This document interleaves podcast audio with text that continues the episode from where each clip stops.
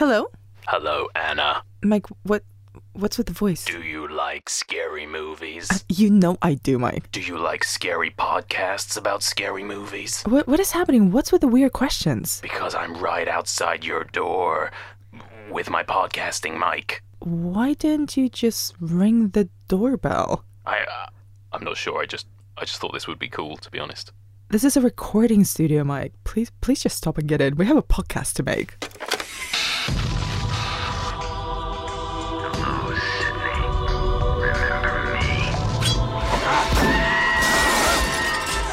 Welcome to Hello Sidney, a limited podcast series supported by Paramount that cuts deep into one of the most iconic horror franchises. Across the next few episodes, we'll be slicing and dicing our way through each movie in the Scream franchise in anticipation of the brand new Scream coming to cinemas in January 2022. I'm Mike Muncer, a producer and podcaster, and I'm joined by my co hosts. Firstly, writer and broadcaster Anna Bogutskaya. Hello. Hello. And journalist and broadcaster Louise Blain. Hi. Hello. And this week it's episode one, so we'll be diving deep into the original Wes Craven's Scream from 1996.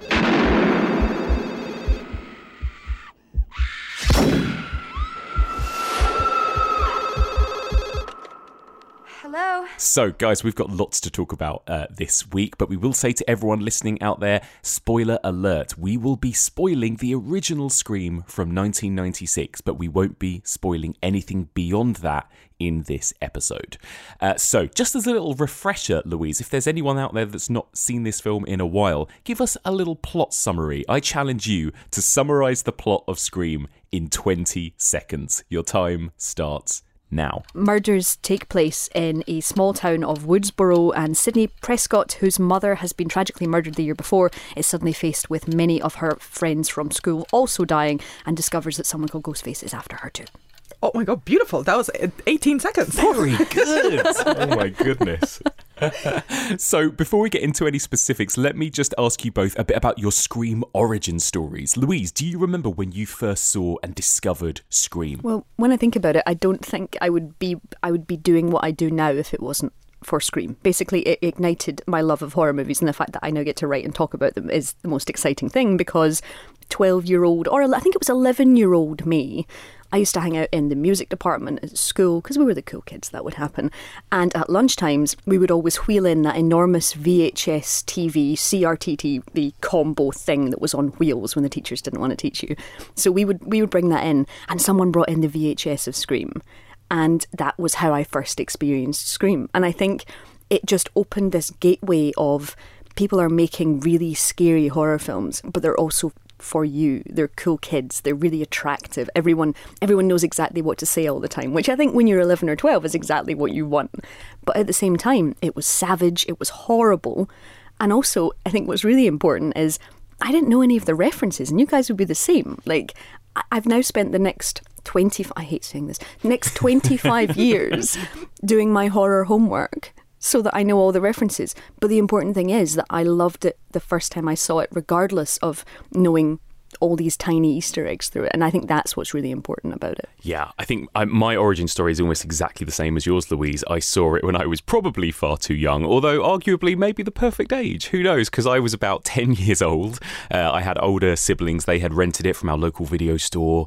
And then I woke up really early the next morning after they had watched it, and I watched it really early while everyone was in bed. And I loved it, absolutely loved it. It blew me away. And I think, again, there's that mix of, like you said, Louise, that sort of accessibility of these young, cool, aspirational teen characters uh, with really scary horror. And I just remember this feeling of absolute fear and excitement and exhilaration.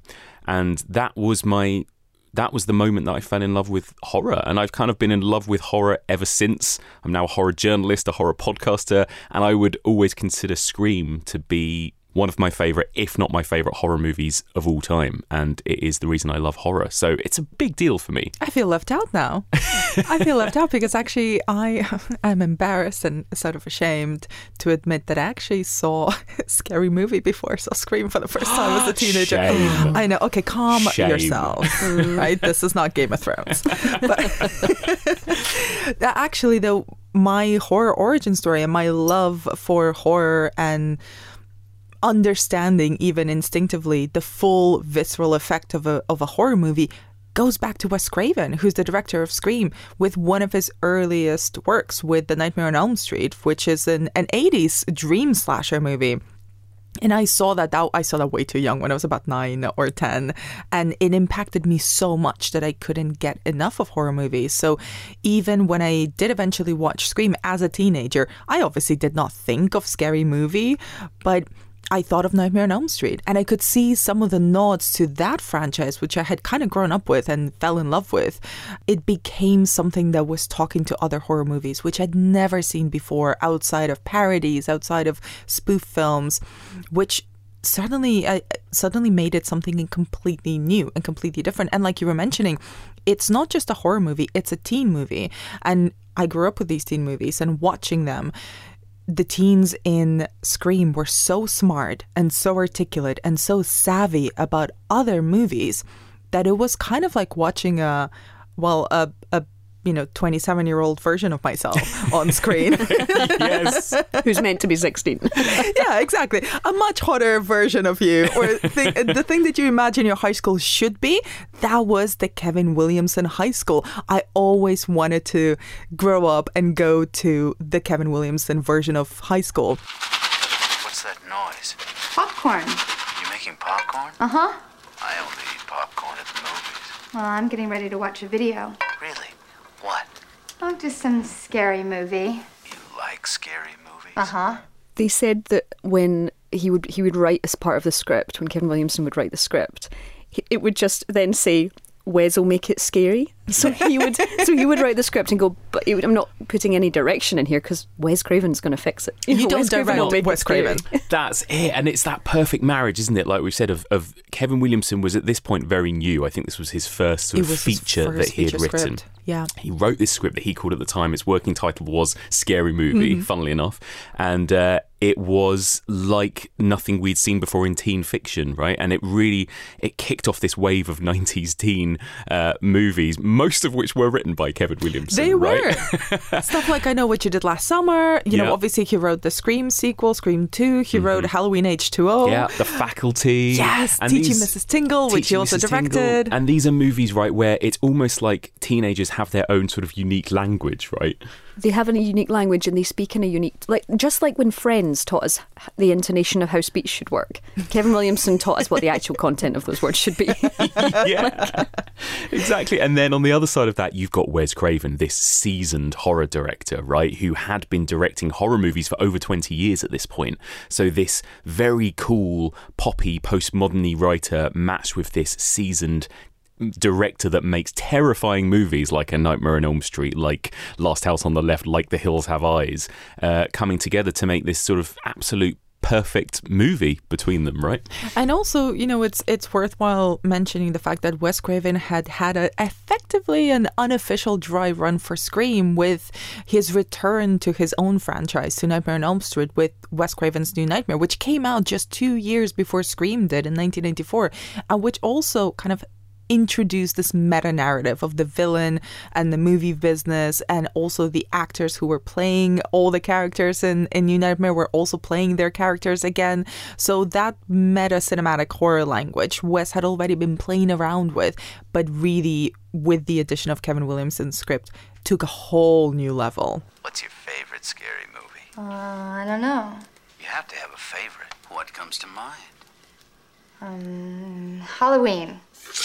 You know, the one with the guy in the white mask who walks around and stalks babysitters? One of the things that Scream gets credited with a lot is basically reigniting horror as a genre and reconnecting horror with with younger audiences specifically. So before we get into how it did that, where was horror at this point in the 90s? Because I think a lot of people just dismiss the 90s as a decade, as a bad decade for genre mm. until Scream.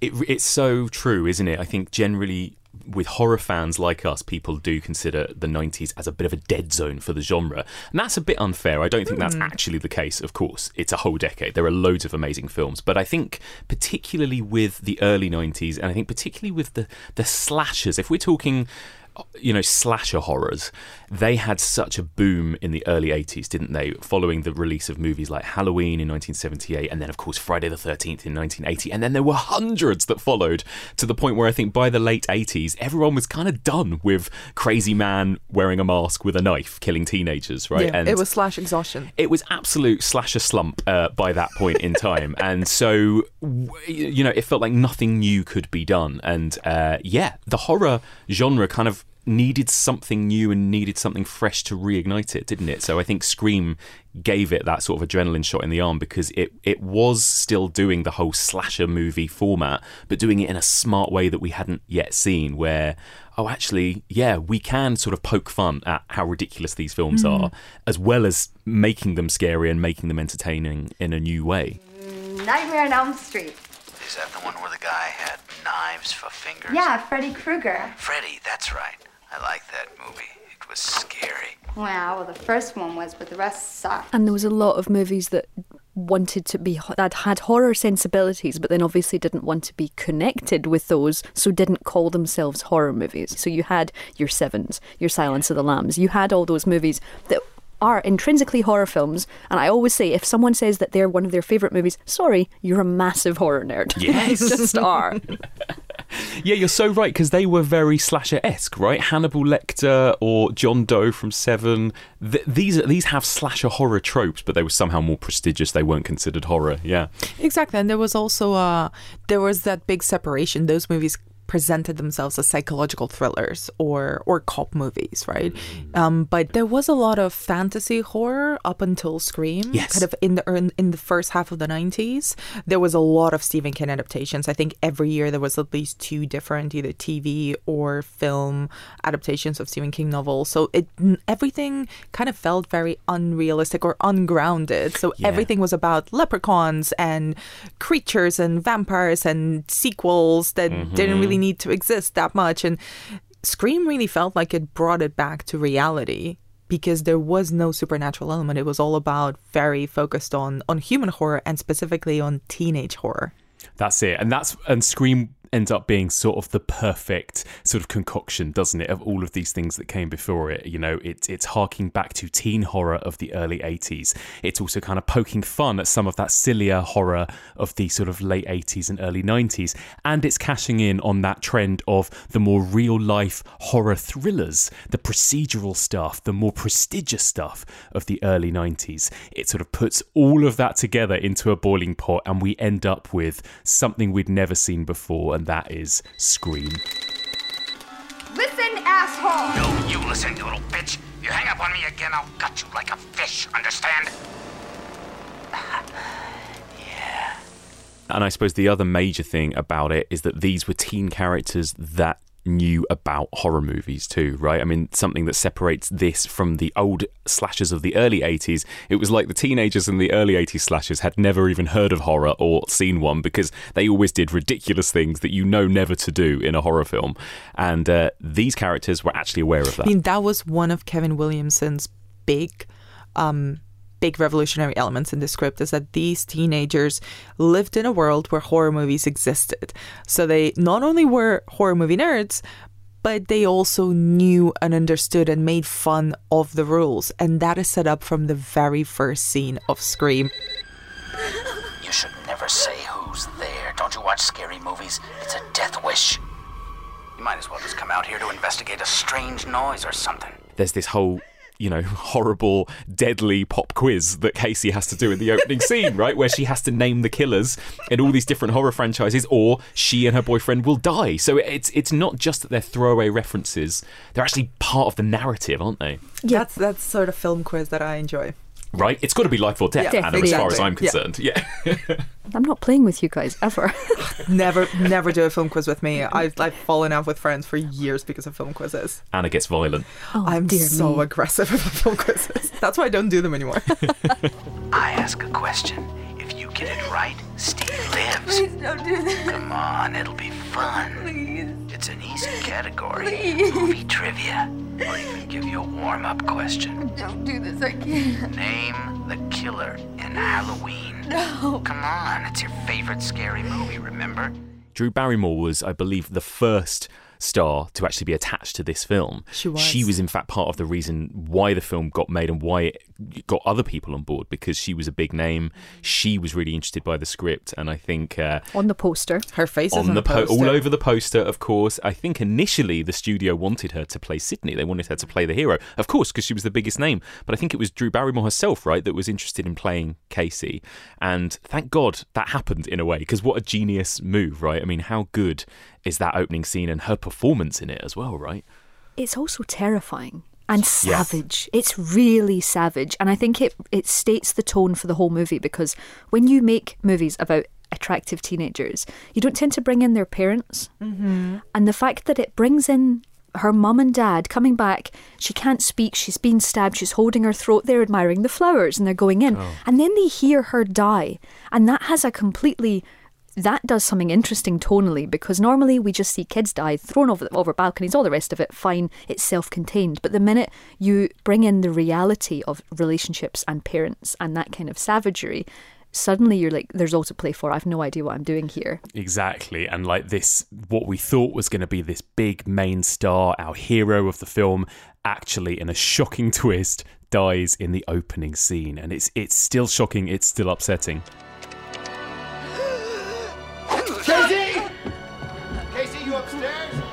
Casey, baby.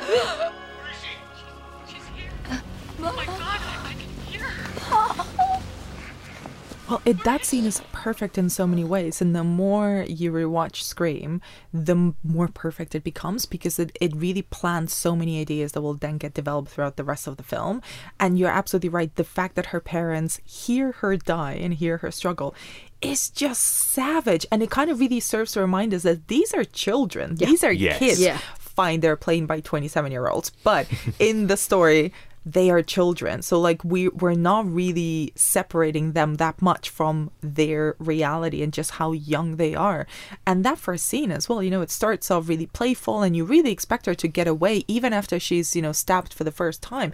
You kind of think, well, you know, that that's not mortal. That's fine. Casey Yeah. will be fine. It's Drew Barrymore. Her parents are coming home, they're coming up the driveway. She'll be magically saved Yeah. and you know and then we'll continue no it goes on it's so it's genuinely terrifying and it's so interesting to watch that scene with a crowd especially because you can sense or with you know with with people around you because you can sense the mood change very very quickly within a minute it's played straight, isn't it? That's the Mm-hmm. thing. It's you don't necessarily know in that opening scene that what you're in for is this sort of smart satire or comedy. It doesn't really feel like that in the opening scene. It, it's it's kind of telling you, right, we're we're really pulling out the stops. You know, anything could happen in this movie. Anyone could die and could die really brutally, and it really sets up the stakes, doesn't it? And then it can kind of have fun for the rest of the film. But I think it's so important that it begins the way it does.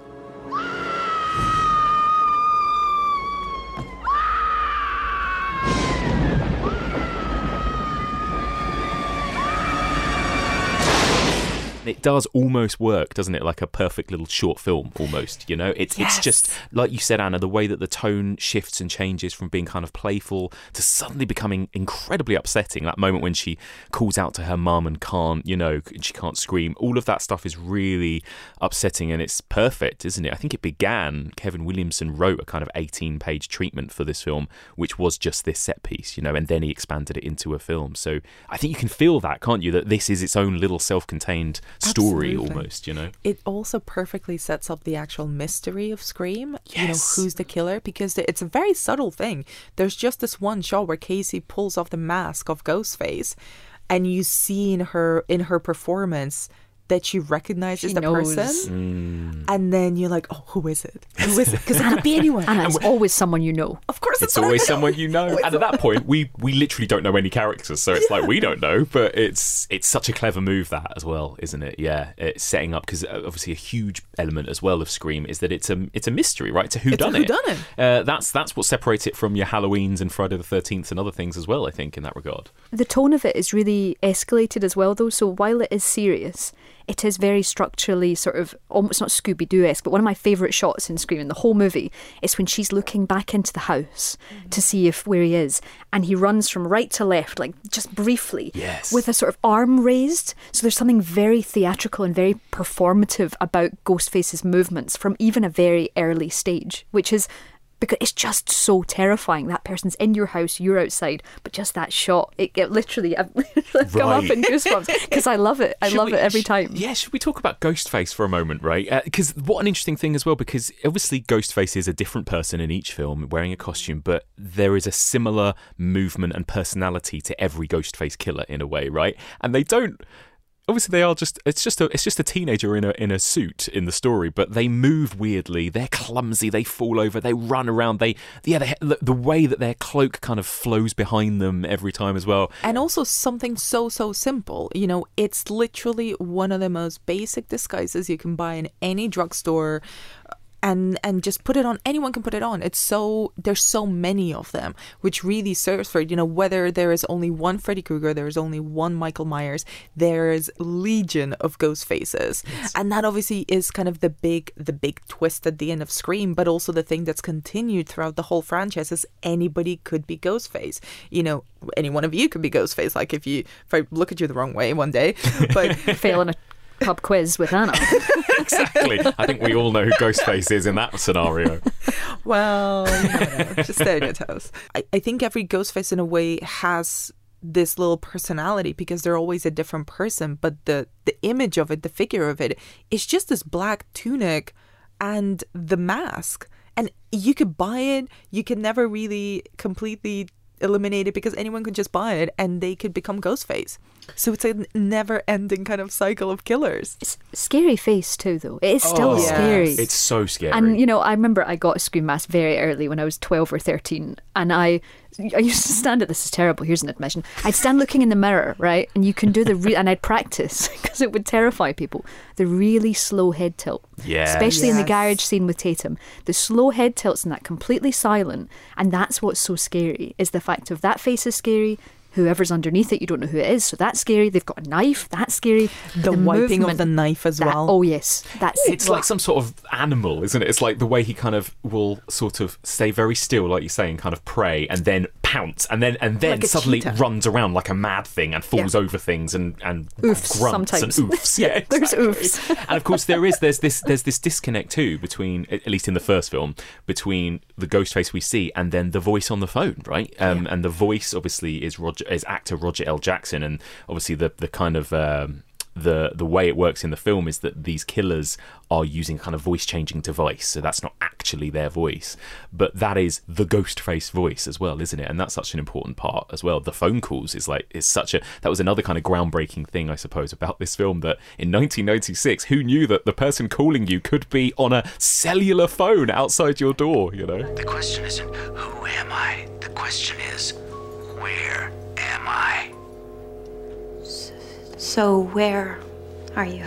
Your front porch. But actually, like this is also a, a film really, really rooted in '90s culture, not just because of the cellular phones, um, but in general. Like, there's Sidney has a computer. Sidney texts or emails. I don't know what what that's called. She does something on on MS DOS. Yes, the 911 MS DOS call. Did you know? Did you know that um, what was deleted from that was she was putting the call in where she lived? Elm Street. She lived on Elm Street. Yeah. They deleted it. Yeah. How, oh, that makes me so sad. I would have loved, but then it would have removed the drama of the situation. Maybe Yeah. in that moment it, Yeah. would it, it didn't work. Yeah. yeah, yeah. But how does it kind of exist within teenage culture of that '90s specifically? I think there's a sort of colourful timelessness to it, despite the fact that that lives on. And one, I would like to say, and I can't believe I'm admitting this, but basically, I was started talking to someone on Tinder, and I asked what their favourite scary movies were because we were talking about horror movies, and I said I really liked Scream, and they said, she said, I don't really like old movies, and then we stopped.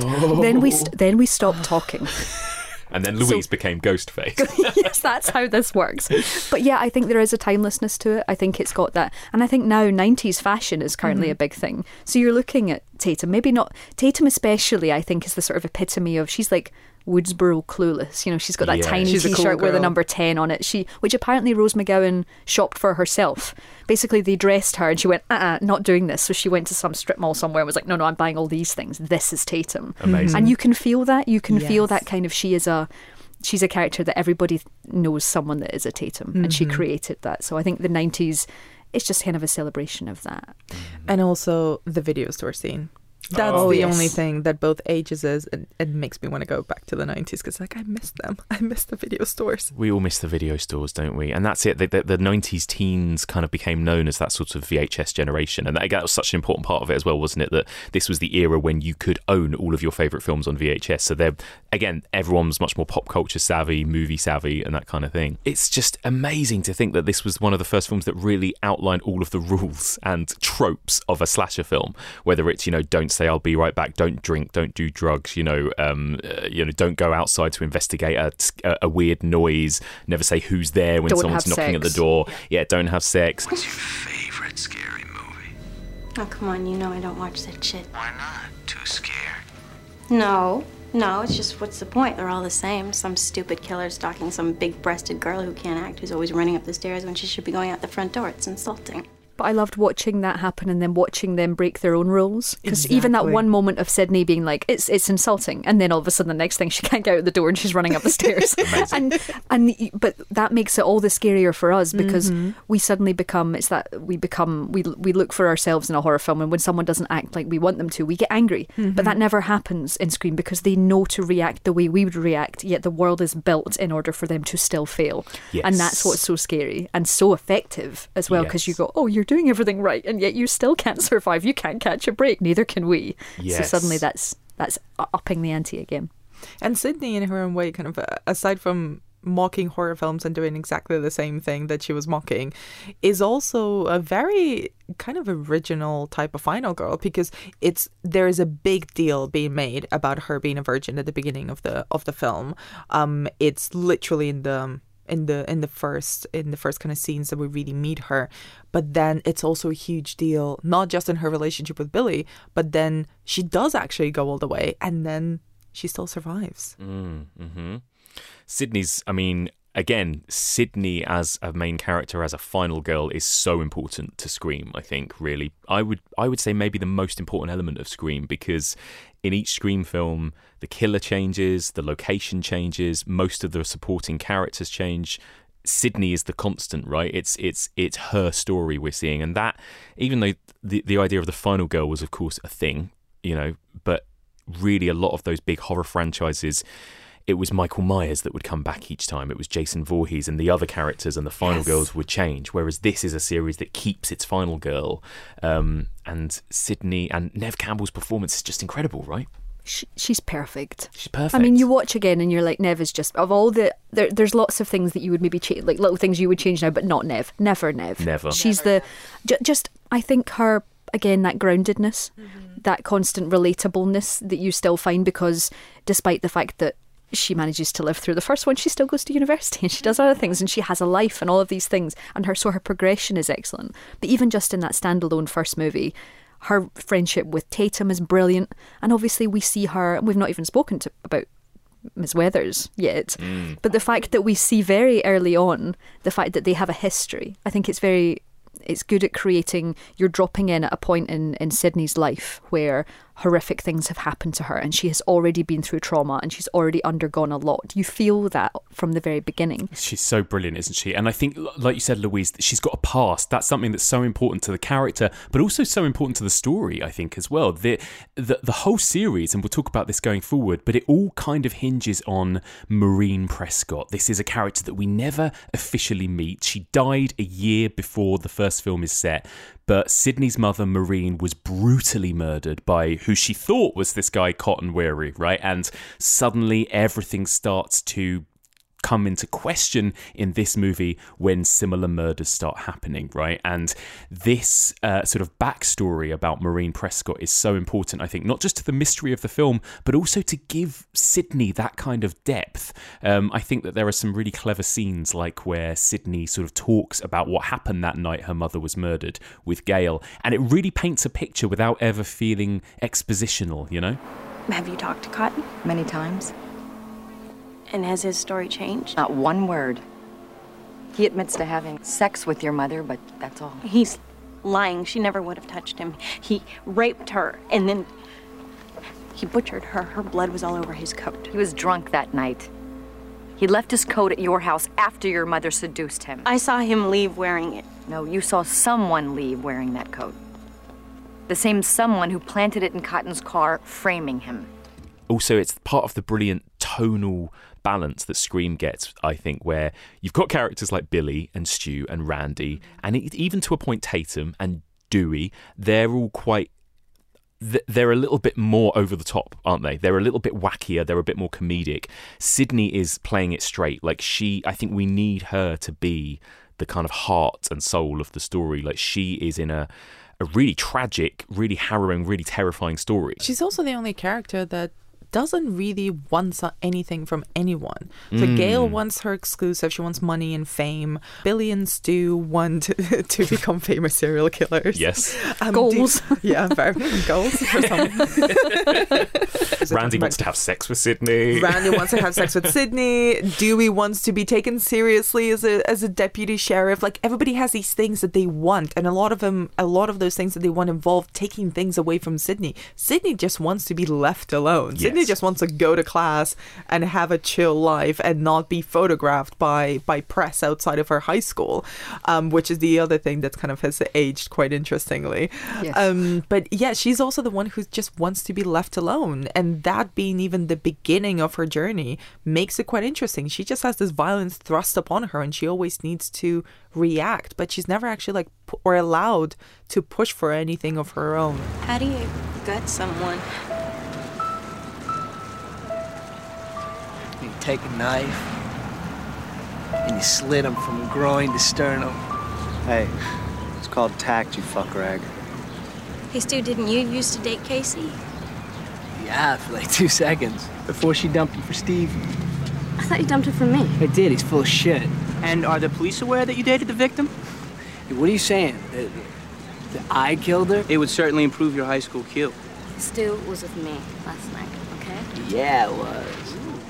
Was that before or after he Sliced and diced. Maybe we should quickly talk about some of those other kids as well, because what an amazing cast as well. I think that's the other thing. Like, uh, the- like you said, Kevin Williamson writes his characters. They're not the nicest bunch of kids, to be honest. And I think if not played by the right people with as much charm as this cast have, it might not have quite worked. But everyone in it is so good. And also really played by relative newcomers. Really, they were not big stars. So we were talking earlier about Drew Barrymore being the one kind of headline star that everybody expected to be the protagonist, and then whoosh, killed very very early on. But everyone else was fairly fresh faced. Maybe they'd done one or two films, but the sheer amount of talent and everything they were giving in in that in those scenes was incredible. But I love that they seem to have a very great dynamic between them. Like when we meet them all together in the high school talking about the murders and stuff, they really do feel like they've been hanging out for years. Like they re- they have history between each other. And when you rewatch the film after learning who the killers are, the winkiness between Billy and Stu is Everywhere. delicious. It's everywhere. But especially with the character introduction, mm-hmm. that um, initial arrival at the school, straight after, you know, the the day after uh, poor Casey has no longer got her insides on the inside. um, the cherry picker shot of the high school, accompanied by Marco Beltrami's "Trouble in Woodsboro" score, is that is genuinely one of my favorite horror movie soundtracks. Oh, I know Halloween is brilliant, and also that's in the movie too as a soundtrack. It is. But the his score is so incredible, and you hear all these bells, and you hear this kind of forceful rockiness. But it also has that uh, scene where Sidney is at home and she's kind of looking at all things. It's got Sidney's Lament, which is this lovely, gentle score, and all the way through, you just know exactly how to. F- it, it reflects constantly how to feel. So, as well as your traditional 90s Republica stuff and all the rest of it, you've also got this really, really interesting, really interesting tracks all the way through the score that just hook you along. They tell you when to be scared, they tell you when to feel right and when to feel sad. It's just, it's such a beautiful score that I just wanted to give it a nod because it's one of my, that is one of my favourite scenes. As that cherry picker shot goes down and Sidney and Tatum are just walking into school, being those friends that you know they have been Mhm. for years. It just accompanies and all comes together so well.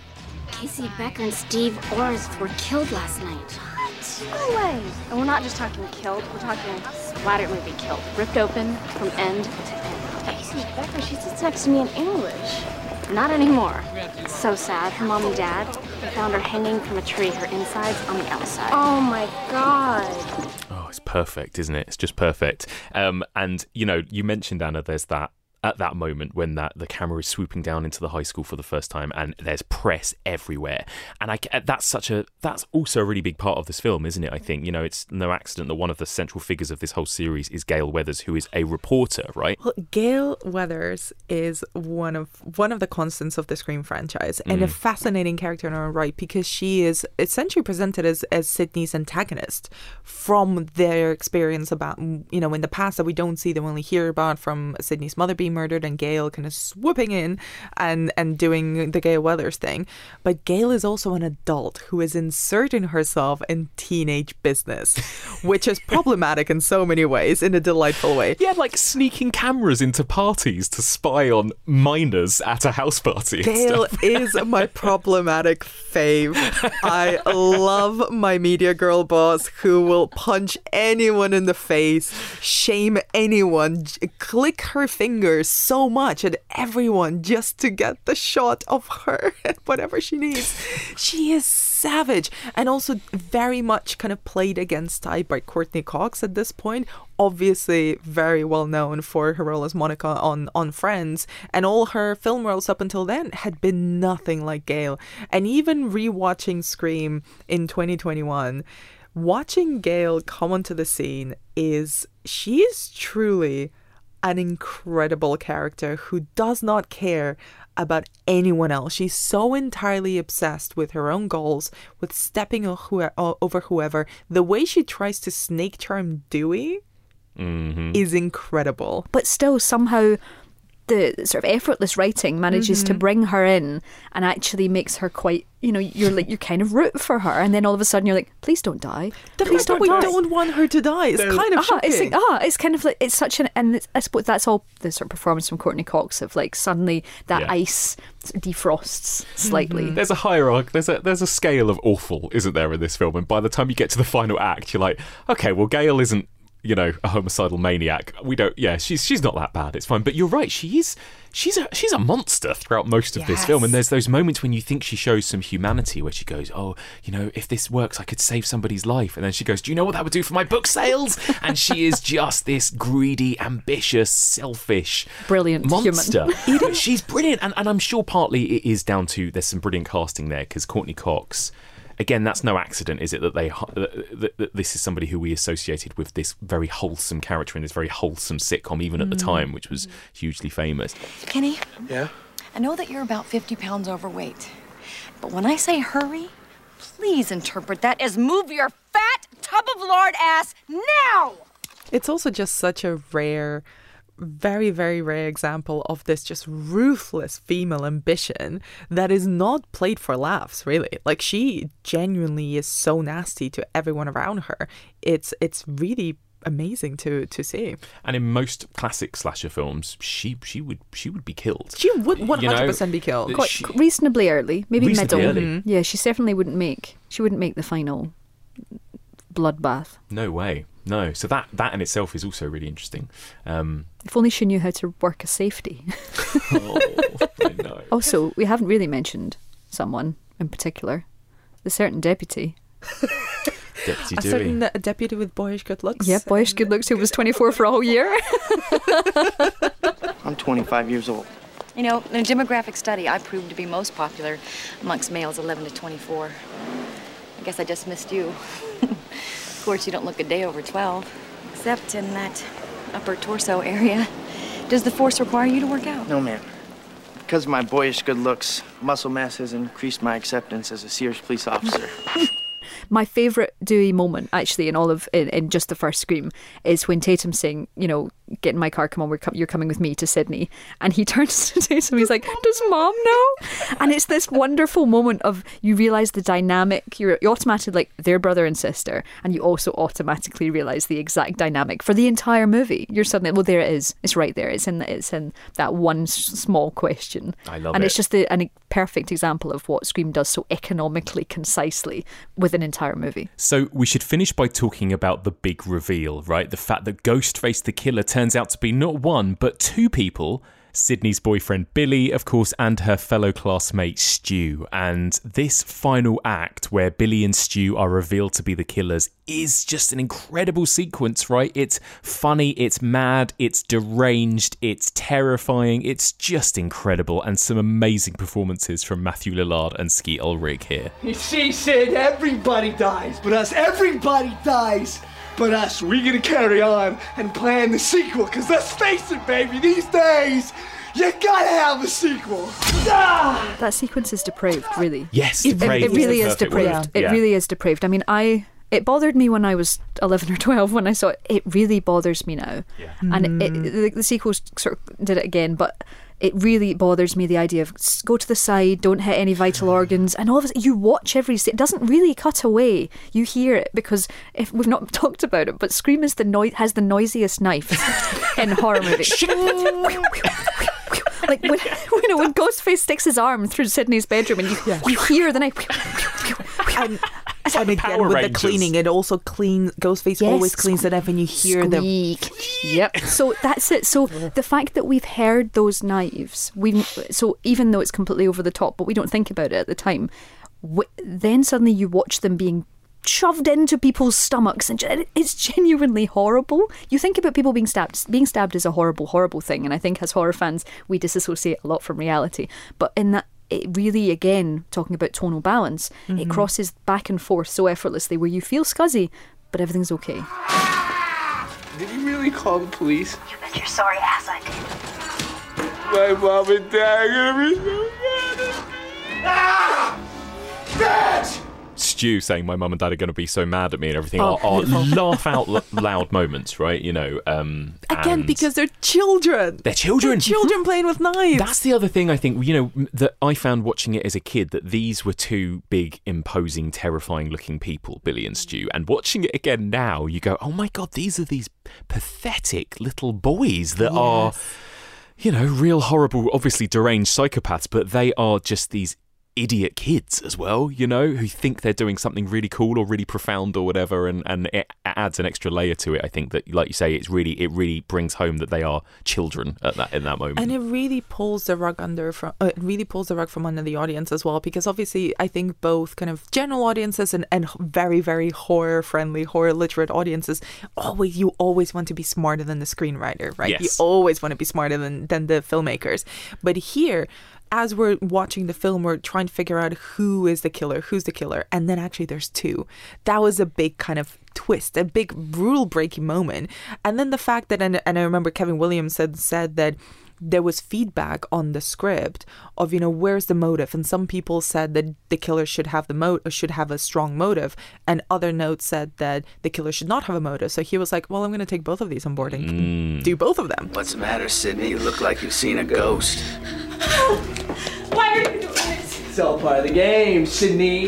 It's called Guess How I'm Gonna Die! Fuck you! Skeet does that so well of just the, the complete thing, the complete move of we all go a little mad sometimes to just showing his true colours and showing who he is. And suddenly you're like, you were this all along, but you hid it just enough. hid it in plain sight. And Yeah. what is so clever mm. again about rewatching it, and you guys mentioned it, but that that you see the interplay between Billy and Stu. It's basically right there shouting at you on screen from the beginning that these two are the killers. Like the the the best movie twists are the ones where you go, of course, like that that is that's been there from the start. It's right there in front of you, and it's so clever because you know it's it nothing about that reveal that it's the two of them feels contrived. It makes total sense when you think about what they did and when they did it and how they did it. You know, and you believe it of both of them, and you could have believed it of them from the very beginning. There's something so unhinged, obviously, about Stu from the very beginning, but there's also something very weird and creepy and sleazy about Billy from the beginning as well. And you just you go, of course it's those two. You know, like it it it feels so obvious. Although I didn't I didn't guess that it was going to be the two of them. I First didn't time I guess saw it it, either. Nope. Yeah, and and it becomes even more creepy when you think rewatching it that Billy for a full year has been planning and faking a relationship with Sidney in order to get to this moment where he can do the big reveal, stab his friend, stab his girlfriend and also just enjoy it so much. The scene where he's licking he, the fake blood of his fingers. Ugh. and he's he's you know they they talked about uh, the, he was cast partly obviously because he's an incredible actor, but also Wes Craven said he reminded him of Johnny Depp in A Nightmare on Elm Street too. Um, that Skeet Ulrich that that that has that kind of those really kind of boyish good looks and so much charisma, but also something kind of slightly oddball about him as well. You know. You hear that, Stu? I think she wants a motive. hmm. I don't really believe in motive, Sid. I mean, did Norman Bates have a motive? No. Did they ever really decide why Hannibal Lecter liked to eat people? Don't think so. See, it's a lot scarier when there's no motive, Sid. like you said, we've got one killer here with a very kind of, in some ways, simple motive, although it's a ridiculous motive, right? That Billy is doing everything he's doing because Sidney's mother, Maureen, had an affair with his father, right? And so that's the reason his parents split up and his mum abandoned him. And that's why he's on a killing spree, essentially. And Stu's just in it for the lols. He's just he's just going for it because, right? The millennium. It's That's millennium. another age. Yeah. It's the millennium. That's how to age things too. Billy has problematic mummy issues and definitely hates women. Yeah. And Stu is in love with Billy and also just likes a lol. Careful. This is the moment when the supposedly dead killer comes back to life for one last scare. You know, we started talking about how Scream reignited horror, but it was received with massive, massive acclaim, not just from critics, but mainly, most importantly, from audiences.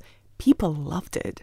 How has it aged? Like, what's been its legacy? its legacy's been incredible, hasn't it? I think it, it it's only gotten better its reputation over time. I would say that it's it's become even more of a it, you know the further away you get from it, the more apparent it is just what an absolute game changer it was, just what a benchmark, like a milestone right there in 1996 where everything changed basically horror changed but sort of cinema in general i think kind of late 90s there's there's cinema after Scream and there's cinema before Scream in a way. I really do think that. I- I think it's so important. I think the interesting thing about Scream is as well, it survived parody. Yes. It survived parody because for a while we got those scary movie movies, and it was just a case of you wouldn't have thought. You know, lots of films don't survive that. They they Mhm. become the thing, and then the thing becomes so big that it gets parodied, and then everyone just remembers that horrible. What that? That's it. That what's up is all that anyone would remember. But no, that mask is scary again. Scream is also probably, arguably, let me know what you think about this, the only film that made being a movie nerd cool. Yeah. Mm. Yeah. The fact Yeah. that Randy doesn't die at the end of Scream, I think. Yeah. Well, within reason, right? You want to be a movie nerd like Randy, not a movie nerd like Billy and Stu, right? They take movie nerddom one step too far, maybe, you know, you could argue. Rule for life: if someone's beginning to say just before you have sex, "Oh, it reminds me of that scene in The Exorcist," no, probably don't. don't do that. Red flag. it's Just a all the red It's very clear. No, it's nothing like Unmatched. It's nothing like that in The Exorcist. No. Unmatched. You know, I was home watching television. The, uh, The Exorcist was on. Got me thinking of you. It did? Okay, now it's time for the Screamies. This is a little section that we're going to do in each episode where we give out some awards for some of our favourite moments in the movie. So, first Screamie is going to go to the scariest moment. Louise, what's your scariest moment? Thirty second delay. Oh, good. 30 second delay is we didn't get to talk about it 30 second delay the idea that there is a camera that is not up to date and therefore you can't predict where ghostface is and it's just the most perfect moment that perfect line that's so scary for me Very good. Anna? Tatum's death. When you think when you think that she might just run away, but she makes the dumbest decision, and then she doesn't quite fit through the little cat flappy thing, and then she gets crunched. It's the fact that the killer ca- doesn't even bother to go up to her. He kills her from a distance. It's really scary. It's good. Savage. It's good. Um, I've got to go with the. I'm going to be basic and say Casey's death at the Yeah. beginning as well, um, because that really, really scared me. Um, so they go. Scariest moment. Best kill, Anna. Best kill. Well, I'm going to echo you and be basic here and say Casey's death. I think in terms of kills, Yeah. that really sets up the tone for the violence, how graphic it is, and how savage it is. Mm-hmm. I'm going to give a shout out to Principal Himbry. Oh, right? Uh, was that going to be yours? going to be mine. Oh, sorry, can- Louise. No, no, I we can we can in. share a best kill. Yeah, you tell me. It's unpredictable and it's a grown up. Yes. Yes. And also, there's a lovely shot of just after the death where you see Ghostface's face in his eyeball, which is So perfect. I love it. Uh, this was inserted later on because the studio said, look, you've gone for 30 pages of this script, 30 minutes of the film with no kill. Add one in. So that was kind of inserted. But it's a great scene. It's a great little fun moment, isn't it? I And they had to get the kids away from the house to try and get to localize how many people were there. So they're like, how do we get them away? Oh, we kill the principal. Best cameo. Best cameo. We're totally all going to have the same Yeah, one. we're gonna have the same one. the Scream movies, as we'll as we'll discuss going forward, are, are known for their little cameos, Yes. right? Um, we're probably all going to go for the same one, right, wait, Anna? shall we? Wait, shall we do a three, two, one? Okay, Three, three, two, two, one. one. Wes Wes Craven. Craven. yeah. I mean, Wes Craven dressed as Freddy Krueger as Fred the janitor, right? Delightful. Genius. Genius. Delightful. uh, favorite Sidney moment. What am I doing? Oh, good. Picking her nose. That's good. That's good. Because she has a great smile in that as well, which is Mhm. just genuine. I love that scene. Yeah. I think for me is when she types in uh, her address into the 911 Into the MS-DOS 90s. MS DOS. Uh, I'm going to go with Punching Gale as well. Oh, yeah, I mean, Very good Sidney What a moment! What a moment! Uh, best Gale and Dewey moments. My favorite Dewey moment is when he's talk is probably one of my favorite Gale moments as well. Is when he's talking to her and she's like, "Oh, you're just outside of my the demographic that favors me the most," and he's like, "No, you've got great upper body muscles," and he's like, "Well, ma'am." My boyish good looks do not do not serve me for being taken seriously as a police officer. I'm afraid. Going on both of them together though, where she returned to the after they'd been driven off the road by the awful teenagers, and she's on top of her, him, This was this is mine. and the well. fact she looks and she is that what you were looking for? And he so sweetly says, "My whole life." and she does the really lovely thing about that is she kind of smiles a little bit like, "Uh huh, yeah, but no." I know. the, the the car of the the car of the father is right there. Yeah, genius, genius. Again, that genius kind of like very funny, sweet moment moving into oh god, something bad's happening in the woods. Like it's yeah, and that hit of scary music too. Yeah, Oh, yeah. I completely, I completely agree. And favorite horror nod, favorite reference to a horror movie in this. There are so many to choose from. Do you guys have a favorite? I have a favorite. Go on, Anna. It's gonna be Jamie Kennedy, Randy yelling, "Look behind you, Jamie!" at Jamie Lee Curtis in Halloween when he's watching Halloween on on VHS in his house, Yeah, and he's hugging a pillow. He's so concerned for her. yeah. It's so good, isn't it? I love that. Oh, favorite horror nod. Uh, do you know? I do think all of the stuff in the um the Drew Barrymore scene is just perfect. Mhm. Like all of those, the the quick fire. I think that's my favorite bit, where it's defining that this this is a movie where even if you don't know all the answers to this, Yes. you're still going to love all of this, and also you'd probably die at this point. I think that's a There's a really subtle one in that opening scene as well that I love when the parents come home and they go, get in the car, drive down to the Mackenzies, which is a line taken exactly from Halloween, right? She says to the kids, go down to the Mackenzies, you know, get away from the killer. Uh, I love that little, because that's a little bit more of a subtle one that I really enjoy. Get in the car. Drive down to the Mackenzies. No, no, my daughter. Let's go. No, my daughter. Call the police. Okay, we're going to finish, as we're going to finish each episode, by talking about predictions for the upcoming Scream 2022. Okay, first thing I want to ask you, while we're on the subject of the first film, do we think that there are going to be any surprise appearances in the new Scream film of characters from the original? Do we think? Is anyone going to come back and make a surprise return? Louise, what do you think?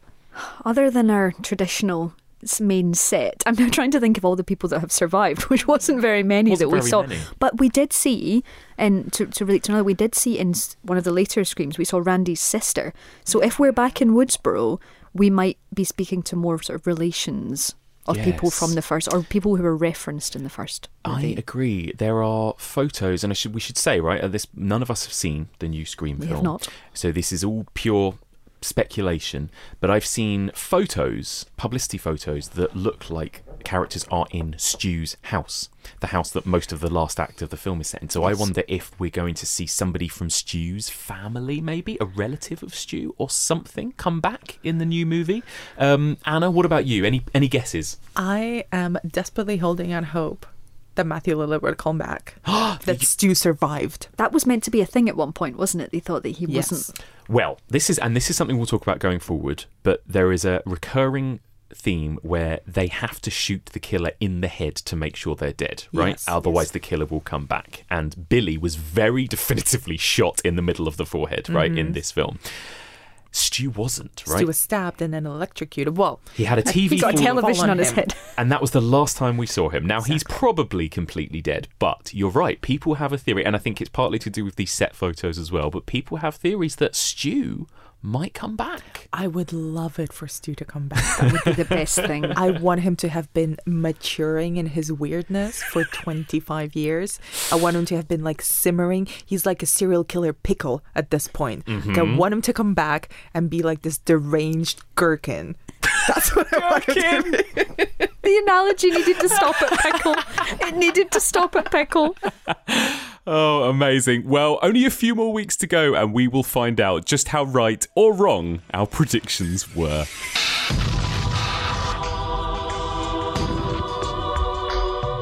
So that's it for the first episode of Hello Sidney. Join us next week for our deep dive into the sequel to end all horror sequels, Scream 2. The way I see it, someone's out to make a sequel. You know, cash in on all the movie murder hoopla. So it's our job to observe the rules of the sequel. In the meantime, guys, tell us where we can find more of your work online. Anna. So you can find me on the Final Girls podcast, which publishes a new episode every week and is right now focusing on teen horror. And I write for a lot of places, and you can follow me on Twitter at Anna B. Demented, where I try to remember to post links to everything I do. And Louise. You can find me on Twitter at shiny underscore demon, where I'm normally promoting my Sound of Gaming show on Radio 3, where I journey through the best gaming soundtracks for the first Saturday of every month. But you'll also find me writing about horror and tech and games across NME, Games Radar, and occasionally you'll find me on more BBC Radio as well. And you can find me and more nerdy horror film discussions with Anna and Louise, funnily enough, on my podcast, Evolution of Horror. And you can find that on all the normal podcast places and on Twitter at EvolutionPod.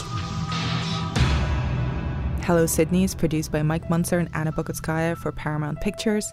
The show is hosted by Louise Blain, Mike Muncer, and Anna Bogutskaya, and it's edited by Mike Muncer.